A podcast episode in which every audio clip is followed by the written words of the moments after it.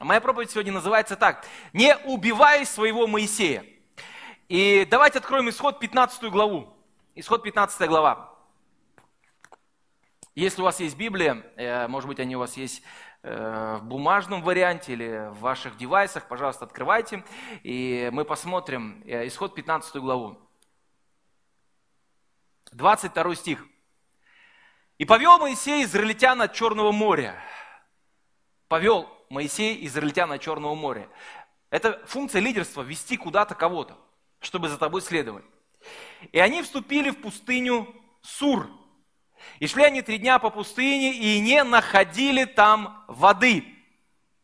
Краткая предыстория э, предыдущих серий. Краткая история предыдущих серий. Вы наверняка помните, что израильский народ вышел из египетского плена. То есть у них сейчас эйфория.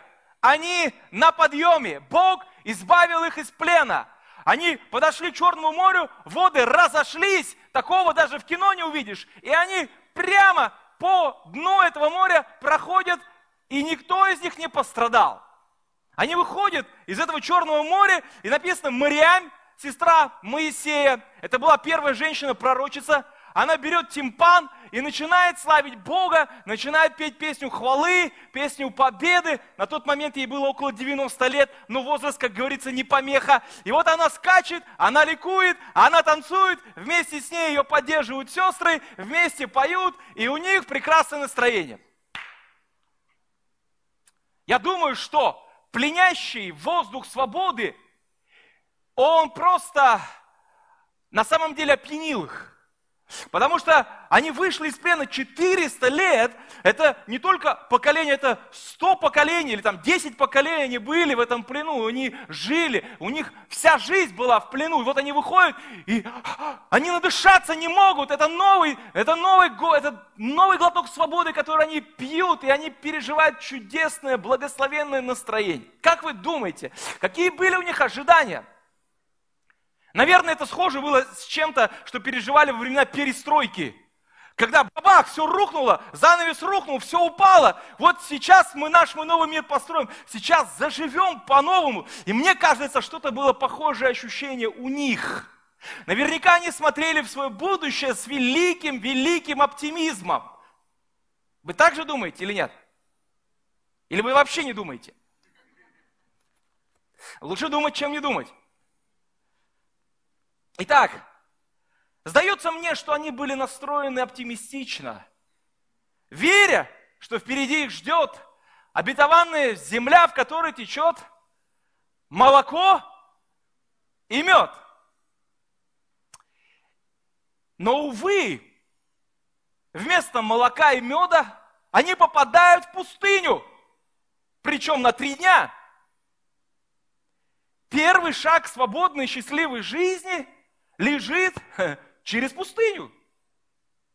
Ожидали они, думали, полагали? Конечно же нет. Кому бы понравился такой сценарий? Ведь они рассчитывали, очевидно, совершенно на другое. Я думаю, что они представляли, что все тяготы жизни уже позади. Впереди только светлое будущее, ведь они пошли за Богом. У кого-то было такое переживание – когда ты вроде бы пошел за Богом, а все стало только хуже. Все тебя уверяют, все тебе говорят, что сейчас пойдешь и жизнь изменится. Она изменилась. Но не со знаком плюс, а со знаком минус. Все говорят, жить станет лучше, жить станет веселее. Веселее, да, но лучше. Вопрос. И вот у них так же. Они вышли, ну что, ну были у них там какие-то э, лук, чеснок, ну что-то было. Каждый день причем. Ну, работали. Ну, вышли они из этого плена. И сейчас надо жить и жить припеваючи. Вот на тебе пустыня. Три дня.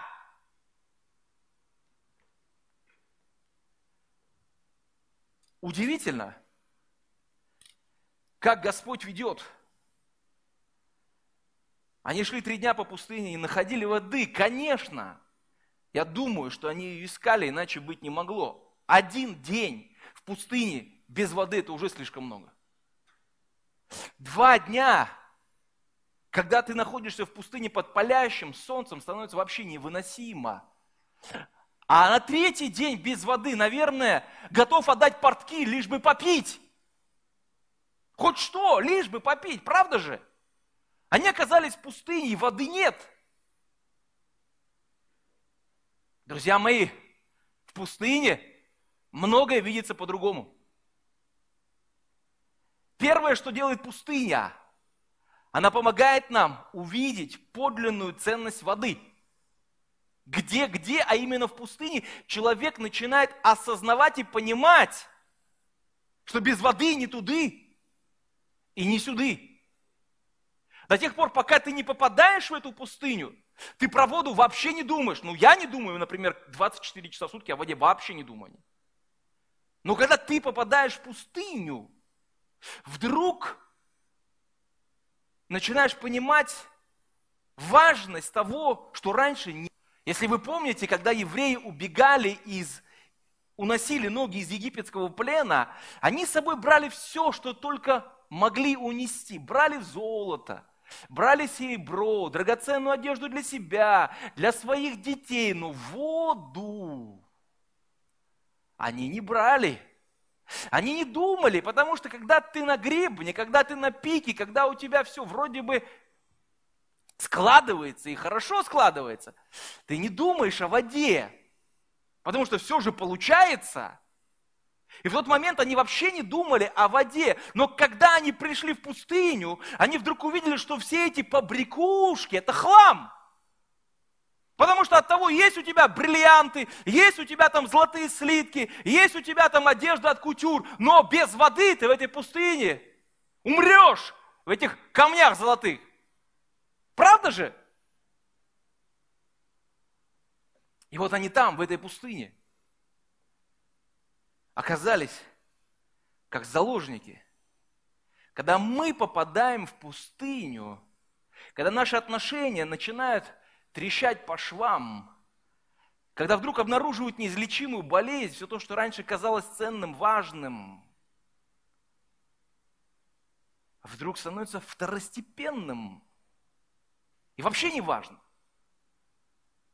Когда человек здоровый, он вообще не думает о том, что у него есть. Он проснулся, он встал, он пошел, он сам руками своими зубы почистил, что-то приготовил. Мы не задумываемся об этом, и мы в принципе это даже и не ценим, правда же? Но когда человек попадает на больничную койку, я это переживал. Твоя единственная заветная мечта – это встать и быть, как все нормальные люди, все делать самому, своими руками и ногами. И вот когда мы попадаем в пустыню, вот то, что раньше казалось для нас архиважным, какие-то наши цели, мечты, достижения, успехи, победы и все остальное вдруг меркнет. Потому что ты понимаешь, что все это без самого главного не имеет никакого смысла обесценивает пустыня все это и поднимает то, что на самом деле важно и является ценным. Так, друзья мои, пустыня калибрует наши ценности.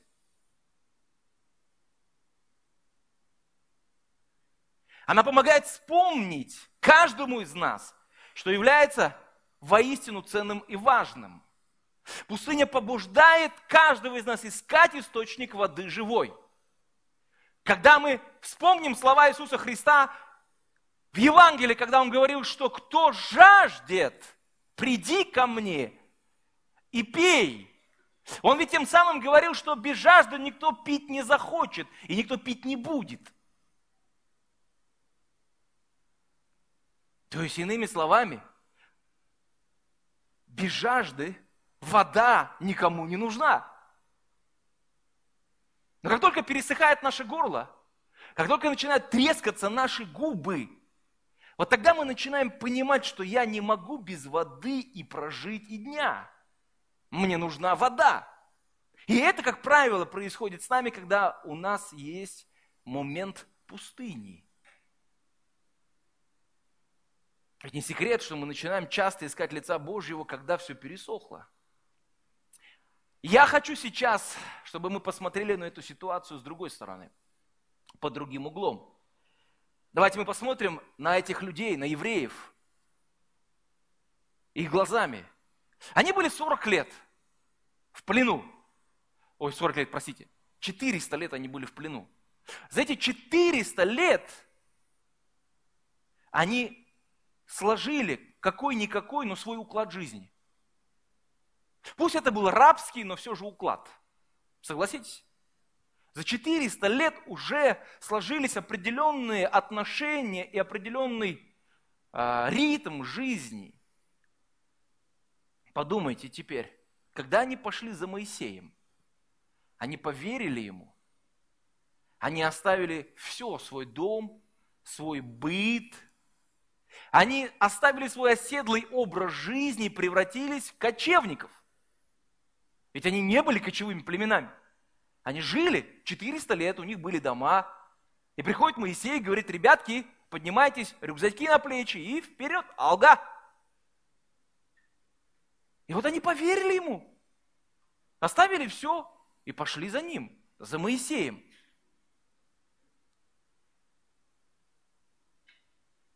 Каково вы думаете? Легко ли быть человеком, за которым следуют люди, или легко ли следовать за лидером, который делает вашу жизнь не лучше, а хуже? Ведь если бы они вышли из Египта и зашли в Эдемский сад, все бы перекрестились и говорят, Авва тебе, Моисей, ты молодец. Но они вышли из Египта и зашли куда? В пустыню, где нет воды. Три дня. Каково следовать за лидером, который обещает тебе золотые горы, но этих, этими горами-то и не пахнет. Он сказал, что точно у нас все получится, а ничего не получилось. М? Ведь картина примерно так выглядит. У них же, это мы с вами читаем ретроспективно, отматывая, перелистывая эти странички. А они-то не могли так читать, они еще не прожили все это время. Они думали, что сейчас будет благодать на благодать, а не благодать, пустыня. И какова была бы наша реакция? После всего этого продолжали бы мы верить лидеру, который обещает нам, мы идем за ним, обещанного нет. Как быть, когда твой лидер вместо обетованной земли приводит тебя в пустыню? Но ведь пустыня это еще не самое страшное, что они пережили. Выйдя из нее, они оказались вместе под названием Мера. И Мера в переводе с иврита означает горечь. Хрень, хрен редкий не слаще. И вот мы читаем следующий стих, смотрите. 23 стих написано. Пришли они в меру и не могли пить воду в мере, ибо она была горька. Почему и наречено тому месту имя Мера? Вот где было настоящее испытание. Если в пустыне не было воды вообще, то когда они пришли в это место Мера, я думаю, что увидев, не знаю, что там было, озеро или какие-то источники, но когда они увидели, три дня в пустыне были без воды, увидели воду, и вдруг они увидели этот оазис и со всех ног ломанулись туда, прибегают. Пить-то невозможно. Не потому, что вода соленая, она горькая.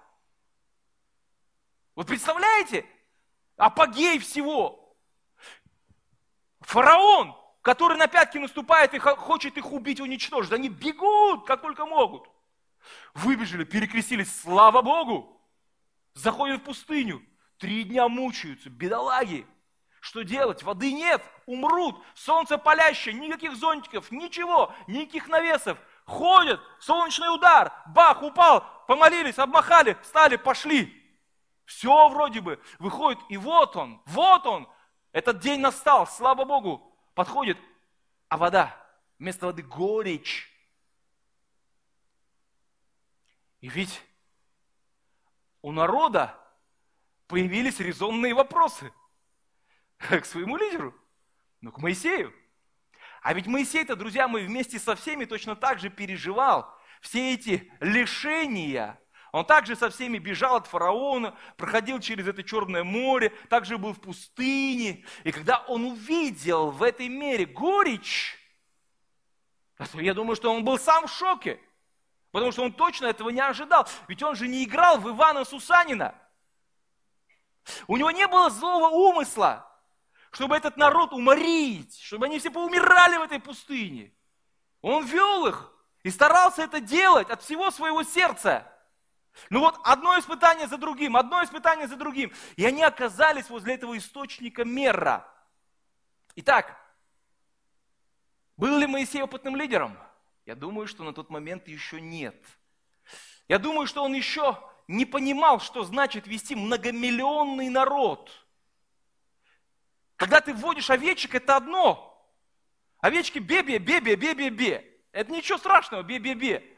А когда за тобой идет полтора, два, три миллиона человек, миллиона, задумайтесь, не сотен и не тысяч, а миллиона – и опыта руководства вот такой толпой у тебя нет. Ты сам только уповаешь на Бога и понимаешь, что без Него точно все погибнем, я в первую очередь. И вот он, Моисей, переживает определенный кризис, потому что первый блин оказался комом.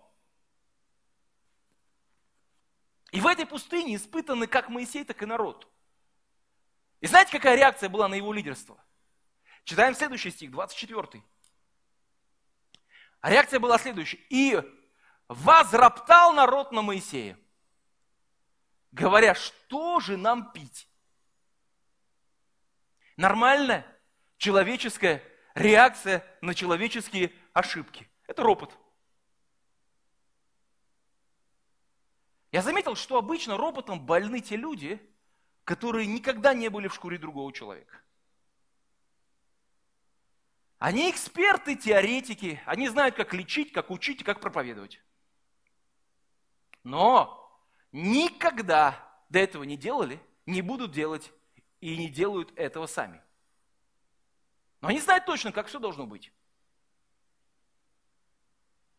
Я помню, когда я еще был в Нижневартовске, и на моих плечах была ответственность за организацию различных мероприятий, конференций, я ну, бывают разные формы управления. И вот в момент, когда тебе нужно все мобилизовать, есть такое понятие, как директивный метод. Когда ты просто говоришь, и тебе не нужно, чтобы кто-то тебе говорил, а может быть вот так, а может быть вот это. Просто надо делать. Нужно взять и сделать. И все, больше ничего не нужно. И вот когда был такой момент, когда надо было просто делать, я говорю, надо сделать это, надо сделать это, надо сделать это, надо сделать это, надо сделать это, надо сделать это.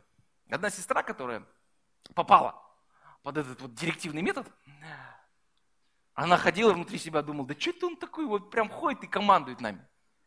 Вот что это ходит команду, ты иди туда, ты сделай то, ты позвони тому, ты там этого встреть, ты там туда съезди, ты это забери. Вот что он раскомандовался? Вот она ходила, она мне не говорила, но она внутри себя бухтела, бухтела, ходила, бухтела. А ропот это такой тихий, тихий, вот, так, вот, этот, вот этот тихий, вот этот ропот. И она бухтела ходила. И потом, спустя какое-то время, несколько лет, она исповедовалась. Она говорит, знаешь, я так была недовольна тобой. Потому что я думал, ты такой вот прям ходишь и всеми, и всеми командуешь. А мы вот должны что-то делать. А ты ходишь просто вот и всеми командуешь, и ничего не делаешь. До тех пор я думала, пока сама не организовала лагерь на 30 человек. И когда я поняла, что это значит брать ответственность за все, и я вдруг поняла, что оказавшись в твоей шкуре, я поняла, что это значит нести ответственность на своих плечах. И вот пока человек это не переживет, это невозможно объяснить. Можно об этом говорить, можно учить, но если человек никогда не был в этой шкуре, для него, конечно же, очень сложно будет понять человека, который несет ответственность за все. Когда мы читаем эту историю, вот вы посмотрите в эти стихи, кто-нибудь вообще подумал о Моисее? Народ-то думал о себе. Все, что они говорили, нечего нам пить. И никто не думал, что чувствовал Моисей, как он переживал все это, вообще переживал ли он это все. Теперь, друзья, мы даем ли мы шанс лидеру на ошибку? Есть ли у лидера шанс сделать ошибку? Или мы постоянно ожидаем, что лидер будет всегда делать все абсолютным образом, совершенно, бесперебойно. Имеет ли лидер право на ошибку? И быть недовольным легко, но поддерживать сложно. Видеть ошибки, роптать на несовершенство людей не составляет никакого труда, но созидает ли это? Библия говорит, что жизнь и смерть во власти языка. И вы знаете, что мы можем своим языком убивать лидеров, которые находятся впереди нас. Языком. Жизнь и смерть во власти языка. Помните, написано, Иисус говорит, поражу пастыря, и рассеются овцы. То есть, иными словами, можно пастыря поразить. Я сейчас не о себе, я сейчас говорю о лидерах. То есть лидера можно поразить чем?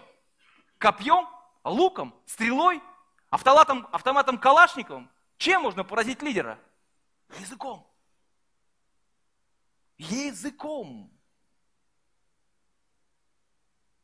И когда кто-то начинает говорить в виде ропота, в виде еще чего-то, кому-то, о лидере, о служителе, со временем этот человек начинает в это верить, и в его сердце этот служитель умирает, он перестает быть служителем. И таким образом пастор или служитель или лидер, он умирает прежде всего где? В сердце. В сердце.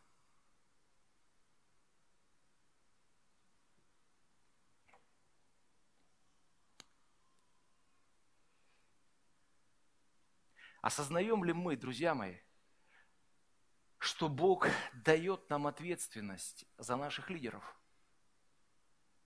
Как это, спросите вы? Ведь должно же быть все по-другому. Ведь, по сути, лидеры должны нести ответственность за нас. И это сущая правда, но есть другая сторона правды. Дело в том, что мы можем повлиять очень даже существенным образом на тех, кто стоит перед нами, впереди нас. Апостол Павел пишет Тимофею, 1 Тимофея, 4 глава, можете открыть вместе со мной. 1 Тимофея, 4 глава, 12 стих.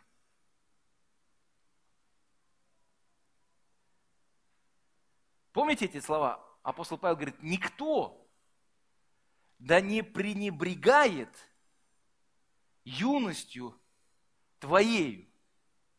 Зачем писать об этом? Ну, видимо, был какой-то повод. Видимо, была какая-то причина. Видимо, кто-то пренебрегал, а буквально это слово означает презирать. Видимо, кто-то Тимофея не вставил, как, э, не ставил ни во что как лидера, презирал его из-за его молодости, не воспринимал его слова, не слушал его, не шел за ним. Кто-то, видимо, ему просто не доверял.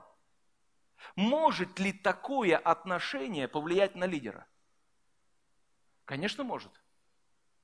Абсолютно. Вот, можно тебя? Вот сюда можешь встать? На ступенечку. Еще чуть повыше. Можешь встать?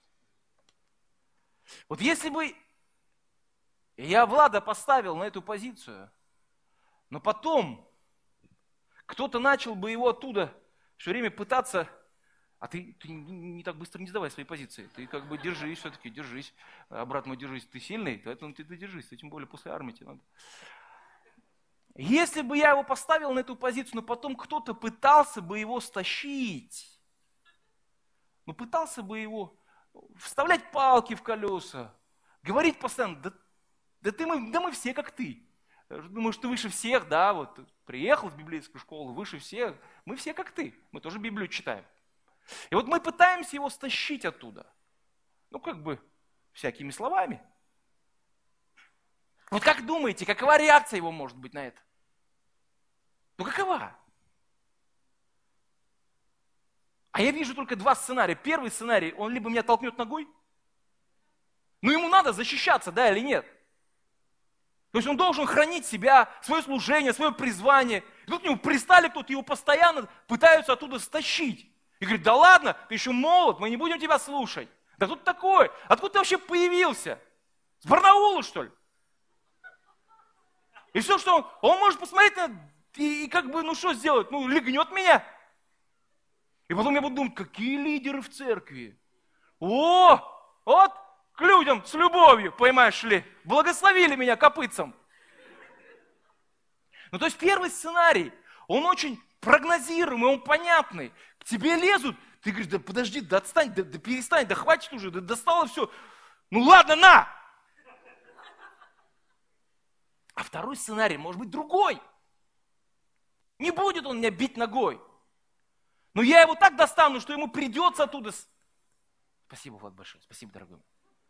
Ему придется просто оттуда свалиться, сойти, перестать служить, перестать быть лидером, перестать исполнять свое призвание и предназначение. Могу ли я как-то повлиять на лидеров, которые стоят передо мной? Да, конечно, могу. Абсолютно. Сто процентов. Я могу либо поднять его своим отношением, либо стащить его оттуда, не воспринимая его как лидера или как служителя. Жизнь и смерть во власти языка. У Моисея в исходе в 15 главе была первая стычка с израильским народом, но, дорогие мои, она, к сожалению, была не последней. Как вы помните, они всю дорогу 40 лет конючили и ныли, упрекая Моисея то в одном, то в другом. Они ему всю плешь проели на голове. 40 лет слышать беспрестанное нытье, беспрестанное недовольство, раздражение, ропот, постоянно. Он идет, это все сопровождает его. Он, Моисей, все возможное делал для них и невозможное. Но вместо того, чтобы услышать слова благодарности, когда они подошли к этому краю обетованной земли, к этой границе –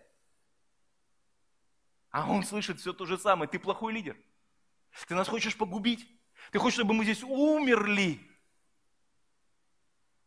Мы все умрем, во всем ты виноват. Это ты нас вывел. Вот жили бы мы там с этими египтянами. И беды бы не знали. А сейчас ты привел нас, чтобы мы здесь умерли. И ведь всю дорогу, все 40 лет, он слышал эту песню. Вот такой фон был у Моисея. Все 40 лет. А Моисей терпел. Мы видим, он был кратчайшим человеком на всей земле. Он терпел, насколько позволяло ему его терпение. Но у всего, даже у металла есть, как там, точка усталости или момент усталости, как это называется? А? Усталость, да, есть у металла. Тем более у человека, когда ты 40 лет слышишь это брюзжание, со временем эта усталость накапливается. И вот в книге чисел, в 40 главе мы читаем схожую историю с той, с которой мы начали сегодняшнюю проповедь, только уже 40 лет спустя. Что изменилось за 40 лет, друзья мои? Ну что изменилось? Ну давайте почитаем, что изменилось за 40 лет. Те же действующие лица, тот же сюжет, но Моисей уже не тот. Числа, 20 глава, с 1 стиха. Числа, 20 глава. Открыли? И прочитаем. И пришли сыны Израилевы все общество опять в пустыню, в пустыню Син. В первый месяц и остановился народ в Кадесе. Кадес, Кадеш. Что-нибудь говорит вам об этом? Святость. В переводе с иврита. Святость. Пришли вместо святости. И умерла там Мариам и погребена там. И не было воды для общества. Чувствуете сюжет? Он очень похож. Только там Мариам танцевал, ей было 90, а здесь уже, извините меня, 40 лет спустя пора почить. Ее погребли, но беда та же. Опять нет воды. И собрались они против Моисея и Аарона. И возроптал народ на Моисея и сказал, о, если бы мы умерли тогда и мы, когда умерли братья наши перед Господом? Зачем вы привели общество Господне в эту пустыню, чтобы умереть здесь нам и скоту нашему? И для чего вывели вы нас из Египта, чтобы привести нас на это негодное место, где нельзя сеять, нет ни смоковниц, ни винограда, ни гранатовых яблок, ни даже воды? То есть, помните, раньше они говорили про лук и чеснок, а здесь уже, извините, меня аппетиты выросли. Здесь уже и про виноград, и про гранатовые яблоки, и про смоковницы. То есть, ну вот, изменились в чем-то. И пошли Моисей и Аарон от народа ко входу скинии собрания, и пали на лица свои, и явилась им слава Господня. Сказал Господь Моисей, говоря, возьми жезл, и собери общество, ты и Аарон, брат твой, и скажите в глазах их скале, и она даст из себя воду. И так ты изведешь им воду из скалы и напоишь общество и скот его. Дальше я не буду читать, потому что я думаю, что вы знаете исход этой истории. За 40 лет у Моисея накипело. 40 лет он выворачивался перед ними наизнанку. Служил им день и ночь, стоял в проломе, молился за них, готов был консультировать до посинения. И вместо слов благодарности в тот момент, когда они подходят к границе обетованной земли, он слышит эти слова. Его сердце уже было изранено. Оно было покалечено, оно кровоточило. Потому что если ты 40 лет слышишь одно и то же, ты плохой, ты не такой, ты ужасный, а ты служишь, ты делаешь, ты стараешься, ты делаешь все, что только можно, ты все, все время слышишь одно, ты никакой. То со временем это начинает тебя ранить. Эта боль начинает внутри тебя провоцировать тебя на какие-то вещи, которые раньше, возможно, ты бы и никогда и не делал. У него так накипело, что вместо того, как было сказано, велено ему, вместо того, чтобы сказать скале, что он сделал? Он ударил ее, причем дважды. Представляете, насколько в нем это все было? Что он не просто один раз прикоснулся к скале, он раз ударил, и потом второй раз ударил. Конечно, пооблетали с этого жезла все атрибуты власти, но потекла живая вода, и весь народ опять начал радоваться, веселиться, ликовать, напоили сход, напоили себя. А Моисею поплохело, потому что он не исполнил то, что Бог ему сказал. Моисей и Аарон, это два божья, божьих мужа, они пошли к себе в палатку, в шатер, к своей кровати, но не чтобы спать, а чтобы молиться. Потому что когда Господь посетил их и сказал им, э, прости, что ты сделал? Ты ударил по скале. Но ведь я просил, чтобы ты и сказал. По сути, ты стал ничуть не лучше этого жестоковыйного народа. Ты не войдешь в эту землю. Никогда.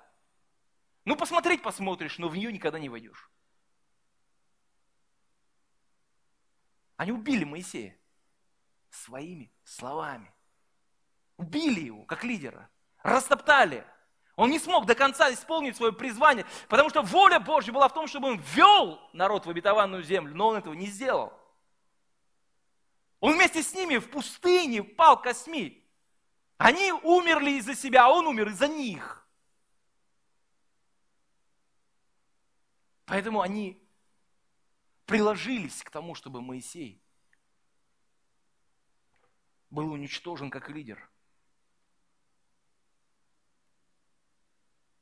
Друзья, мы можем повлиять на лидерство нашей церкви, делая его сильнее. Каждый из нас, ты и я, мы можем быть как Ор и Аарон, которые в момент сражения, когда израильский народ воевал с, э, с амаликитянами, и Моисей стоял перед Богом, поднимая свои руки к небесам. И в этот момент израильтяне одерживали победу. Но как только он уставал, и руки его опускались, Израиль проигрывал. И просто нужно было два человека. Это два человека, которые, может быть, никогда в жизни больше нигде себя не проявят и не покажут, но они оказались рядом с Моисеем.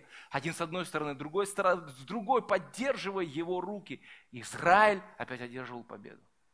Быть Уром и Аароном – это не позиция, это состояние нашего сердца. Это состояние моего сердца. Когда ты и я, мы можем поддерживать лидеров, которых Бог поставил в церкви.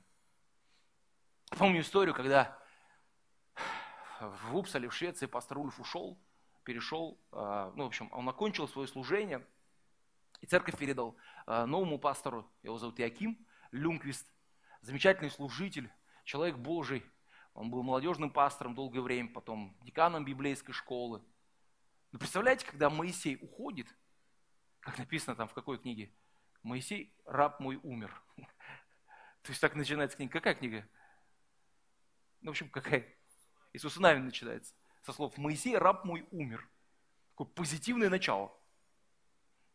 И вот пастор Ульф уходит, и представляете, церкви там больше 25 лет, и он, его масштабность, его величина, его духовный вес колоссальный, и он передает служение молодому лидеру, молодому служителю. А церковь-то уже не 3 года, а 25 лет. То есть там уже все выросли, все зрелые, все уже, ну скажем так, прошли вдоль и поперек все. И каково было для Якима принять церковь? Людей, которые уже со стажем, с духовным стажем, когда сидит Карл Густав впереди, когда сидят другие служители с, с мировыми именами. И вот он молодой служитель. Карл Густав водил его на, на воскресную школу. Якима Люнквиста. А Яким Люнквист теперь должен стать для него пастором.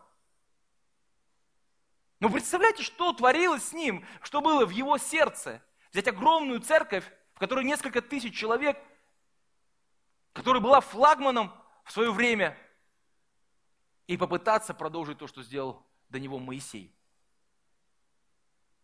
Знаете, что произошло?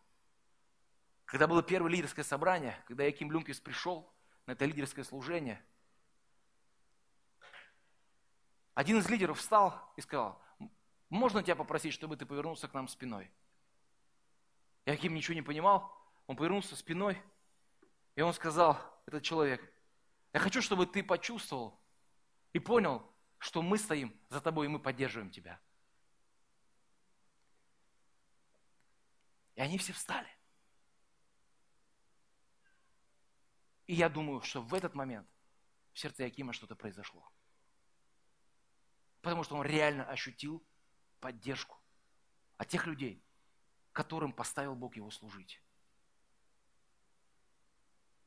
Я искренне верю, что ты и я, мы можем быть такими людьми, которые поддерживают, которые стоят рядом, которые укрепляют своих лидеров и лидеров, которых Бог поставил в церкви. 1 Фессалоникийцам 5 глава. Вы можете открыть вместе со мной. 1 Фессалоникийцам 5 глава. Апостол Павел говорит, просим же вас, братья, уважать трудящихся у вас и предстоятелей ваших в Господе и вразумляющих вас. И почитать их преимущественно с любовью за дело их. Будьте в мире между собой. Два слова уважать и почитать. Эти слова использует апостол Павел, когда он говорит о лидерстве церкви.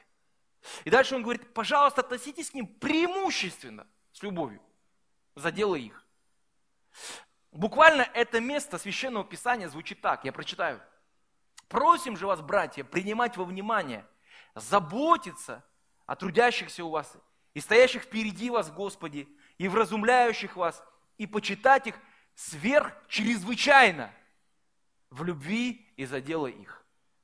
То есть, иными словами, это слово преимущественно означает чрезмерно, особенно, необыкновенно любить, уважать тех, кого Господь поставил впереди. В другом месте Священного Писания Господь говорит, в 1 Тимофея, в 5 главе, в 17 стихе, Он говорит следующее. Достойно начальствующим пресвитерам, и дальше он говорит, должно это слово «должно» описывает предписание, а не описание. Он говорит, как должно быть. Он говорит, должно оказывать сугубую честь. Особенно тем, которые трудятся в слове и учении. Это должно быть нормой нашей жизни. Воздавать честь, кому честь. Кто достоин чести. В оригинале эта фраза «сугубая честь» означает двойное вознаграждение или почет. Иными словами, лидеры церкви достойны уважения в квадрате. должно оказывать сугубую честь, двойного уважения. Теперь, как мы можем это делать? Как мы можем выражать свое уважение к лидерам? Первое. Благодарите своих лидеров. 1 Фессалоникийцам 5.18. Апостол Павел говорит, за все благодарите, ибо такова о вас есть воля Божья во Христе Иисусе. Пожалуйста, не воспринимайте служение лидеров как нечто должное, как данность, которая у нас есть. Будьте благодарны за все.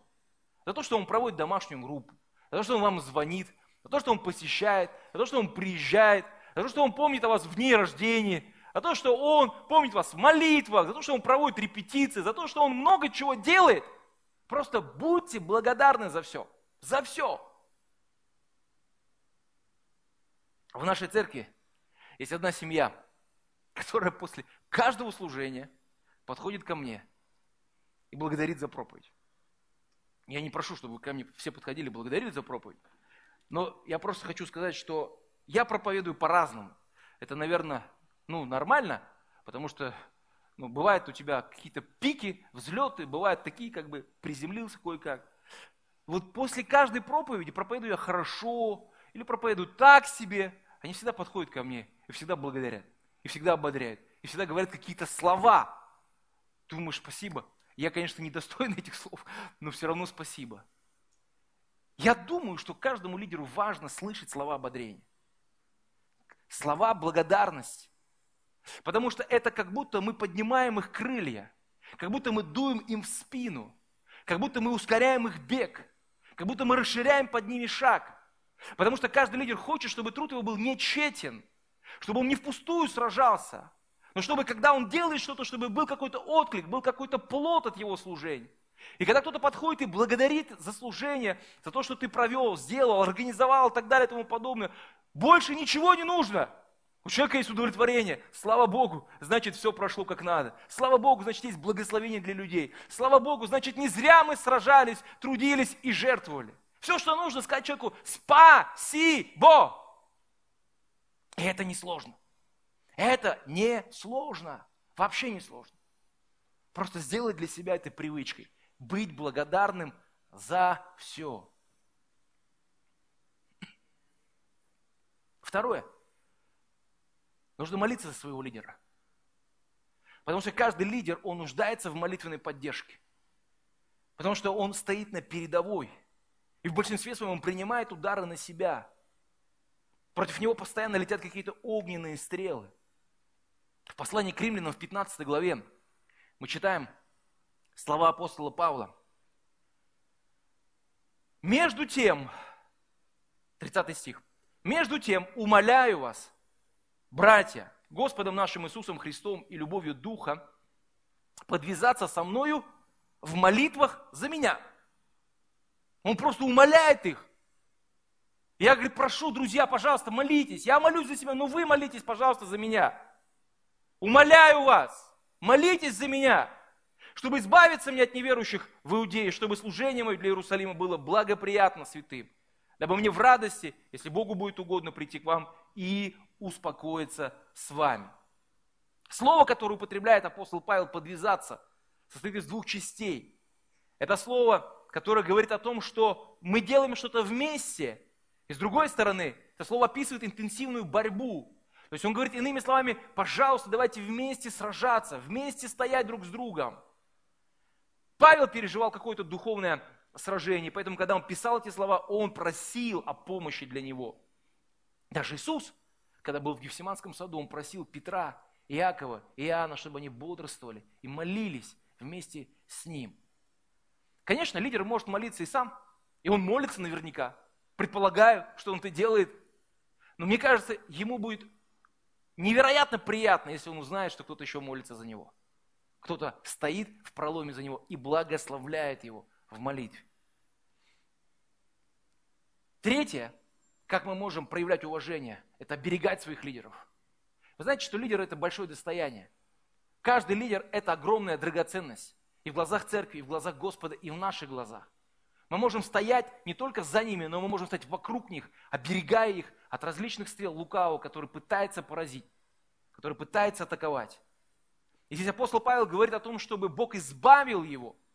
Это слово переводится как спасать, освобождать, избегать опасности. Он просит, чтобы Бог избавил его в молитве от неверующих людей, потому что они доставляли ему массу проблем. Люди иногда являются не только объектом благословения, но и, к сожалению, причиной многих проблем. Они раскалывают церкви, они начинают высвобождать какую-то ложь против лидеров, против служителей. Они начинают делать какие-то вещи абсолютно непонятные. И поэтому мы должны охранять в молитве, бодрствовать и благословлять лидерство церкви. И последнее. Хотите? Помогай своему лидеру и проявляй о нем свою заботу. Как мы видим, рядом с Иисусом всегда были женщины, которые служили ему имением, которые заботились о нем. Это большое благословение было для него. Он даже не знал, где ему голову преклонить. Он не думал об этом, кто-то думал о том, чтобы принести еду, накормить и позаботиться о том, чтобы Иисусу где было преклонить голову. Апостол Павел в этой связи в первом послании к Коринфянам, в 9 главе, в 11 стихе, задает такой риторический вопрос. Если мы посеяли вас духовное, велико ли то, если пождем у вас телесно? То есть, иными словами, Павел говорит, если я старался, трудился, созидал вашу жизнь, неужели я не могу рассчитывать на то, что вы поможете мне, когда нужна будет эта помощь? Он говорит, нет, мне не нужна ваша помощь, но если вдруг она понадобится, могу ли я рассчитывать на вас? Он неоднократно свидетельствовал о том, что всегда кто-то был, кто заботился о нем. Филиппийцам во второй главе, 25 стих, он говорит про Епофродита, который восполнил недостаток услуг ему. Он позаботился о Павле. 2 Тимофея, 1 глава, 15-18 стих. Он говорит о том, что Анис, Анисифор, человек Божий, который нашел Павла, отыскал Павла и окружил заботой, он вспоминает об этом человеке с теплыми-теплыми словами.